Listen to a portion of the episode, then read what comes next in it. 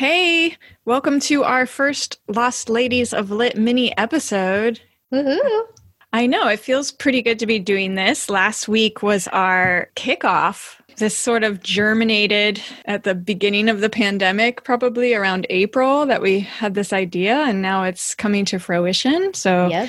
really fun. Um, so, we kicked off last week telling you guys all about Monica Dickens and her novel Mariana, which, Kim, thank you for lending me that book back in April because it was staring at that cover that the idea just sort of hit me. You had always wanted to do a podcast, but I wasn't necessarily on board. And then for some reason, just having that book and you had lent me a couple other books with uh, women authors that I'd never heard of. And I started thinking, that's the topic. That's what we talk about on a It's podcast. one of those the things that happen with us in our creative life since day one when we started working together on projects. We just know when we know. Yeah. And we feel passionate about it and we are having so much fun with it. Yeah, we Um, never even questioned. It was like, oh yeah, that's of course that's what we'll do. so we really hope that you guys check that novel out and if you need any further convincing just know that it's really only a fraction of the length of one of her great grandfather's classics so you can polish off mariana in just a couple of days and it's a really cute book It also feels really good as a read. I think right now it's nice to have like an escapist, cozy novel, which is what that is. You'll feel good when you read it. yeah especially going into fall i think it was termed a hot water bottle novel novel That's exactly right. Yep. Yep. so kim let's talk about what we're doing today This week, we're kicking off our Lost Ladies of Lit mini episodes, and that's what you're listening to right now. Every other week, we're going to publish a shorter episode. It's going to be bite sized, basically. We're going to be sharing tidbits on what we're reading, um, a little bit about our creative life, snippets of things we think that you all would be interested in, from lost arts to lost letters. So, we're really excited about adding this to our overall podcasting project. Sort of like the little taste you know like a little exactly. palate cleanser, you know, before we move on to our next lost lady in the I list. love that. That's perfect. So at the end of this episode, we will be announcing the next author and title in our series. That'll be exciting because if you want to, then you can read ahead and be ready to roll when we're discussing our next author. But speaking of, in the meantime, Kim, what else are you reading this week? I don't know how I'm having any extra time to read, but I am carving it out a little bit. Um, and I'm reading Hamnet by Maggie O'Farrell. I don't know if you heard of it. It's Yeah, I have. You have okay. It's basically a Wolf Hall meets Lincoln in the Bardo, and it's this fictionalized story of Shakespeare's son, Hamnet. He died when he was 11, unfortunately, but it's the period leading up to his death. And it's a lot about Shakespeare's wife and her origin story. It's very fictionalized. That that's sort of what rem- makes me say Wolf Hall because Wolf Hall is you know we don't know a lot about the characters in Wolf Hall. So the director or the, the writer, excuse me, takes a, a lot of license with Wolf Hall, and it's the same with Hamnet. It's basically you don't need to know um, much about Shakespeare at all to really get into this book. It's really dreamy and beautiful. And William Shakespeare is in it, but he's actually not the primary character at all so far. It's really his wife that's really strong and dynamic, and she's kind of witchy. I'm about halfway through, yeah, and she's the main protagonist of the novel. Also, it involves a plague too. And so reading about a plague today feels really different than, say, if I had read this book you know, maybe seven or eight months ago. Anyway, I, I highly recommend it so far. I really love it.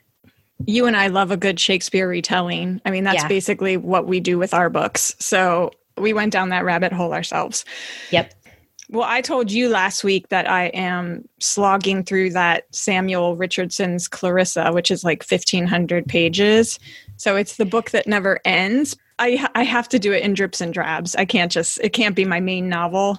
No, it's your COVID through. project novel. Exactly. basically. That's what it is. Uh, but at the same time, so my kids are of the age where we like to read books together. So we just started this book, which I think could be she could potentially fall under a lost lady.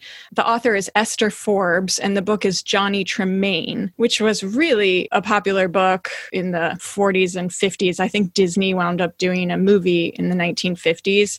It won the Newbery Medal in 1944 it actually came up recently at the Democratic National Convention because Michael Bloomberg, in his speech, was talking about the America he wanted to see and like patriotism. And he referred to his favorite book when he was a kid, which was Johnny Tremain. So, me and the kids are reading that right now. How have I not heard of that book before you?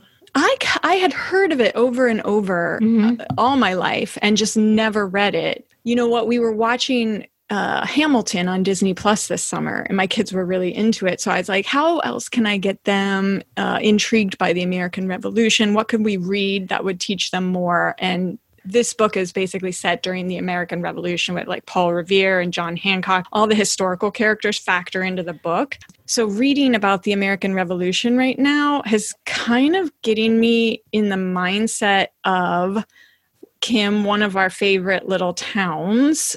Oh, I know what you're going to say. Concord, yeah. Massachusetts. Concord, yeah. And just what an amazing little literary epicenter it is. And, you know, I was thinking for people in the northeast of the country, Concord right now would kind of be a really good social distance day trip people could take, I think. Yes. Oh, if I lived on the East Coast, I definitely would be doing that for sure.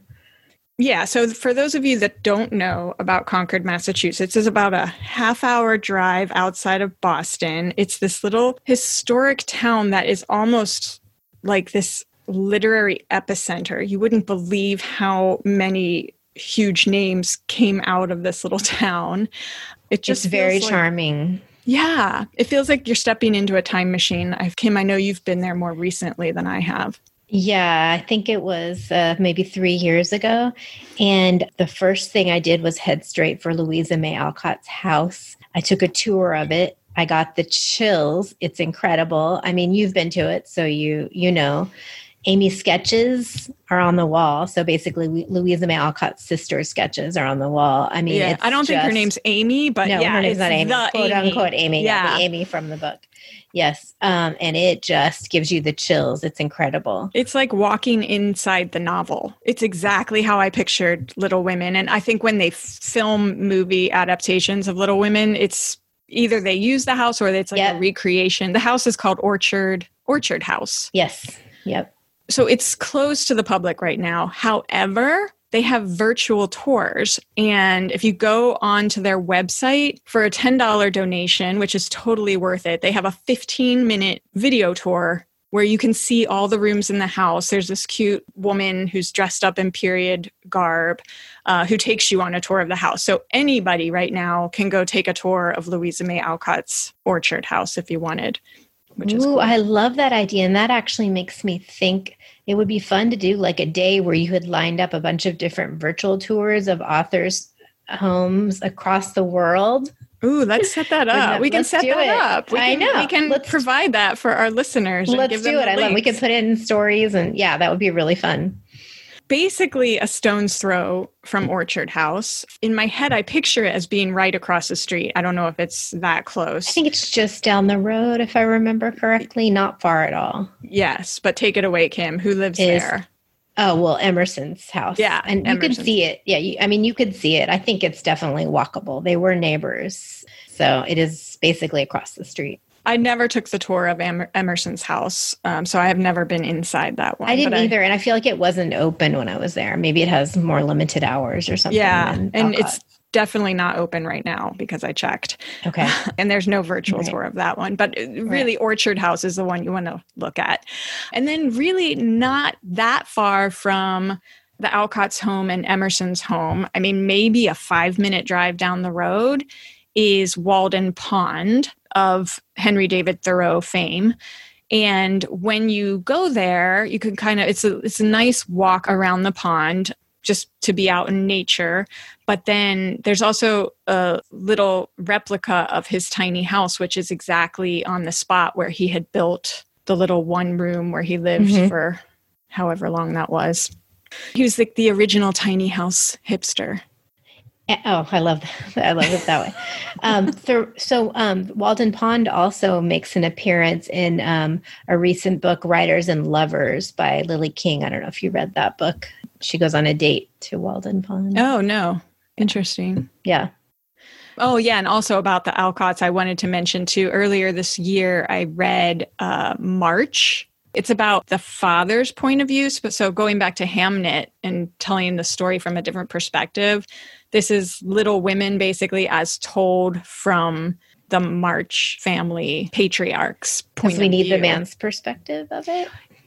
Well, you know what? It's or not, do it's we? His, it's his backstory. So Oh. it tells like how he became who he became. It's so Okay. it's it doesn't. There's not a ton of the Marmee and and the girls. They're not in Okay. it. It's when he was off. Uh, it's it's takes place during the Civil War. Okay. Um, and he inter- he interacts with Thoreau in the book because he lives in Concord. So there's a little more Concord sprinkled into March as well. I want to say the author is Geraldine Brooks or something, but that might be just I might just be pulling that name out of my do you recommend it? Should we? I should do it? recommend it? I wasn't sure. I read it after I saw we you and I went and saw Little Women in the theater. Mhm. Yep. Gosh, remember movies? Yes, I know that sounds so weird. Yeah. so I was like in a Little Women fit and I've I obviously know Little Women like the back of my hand. So I was like, what else can I read? So I decided to get that one out, and it's good. I liked it. It's different. It, it's different. I always like when people take a different perspective on a character. Things yeah, like I'm intrigued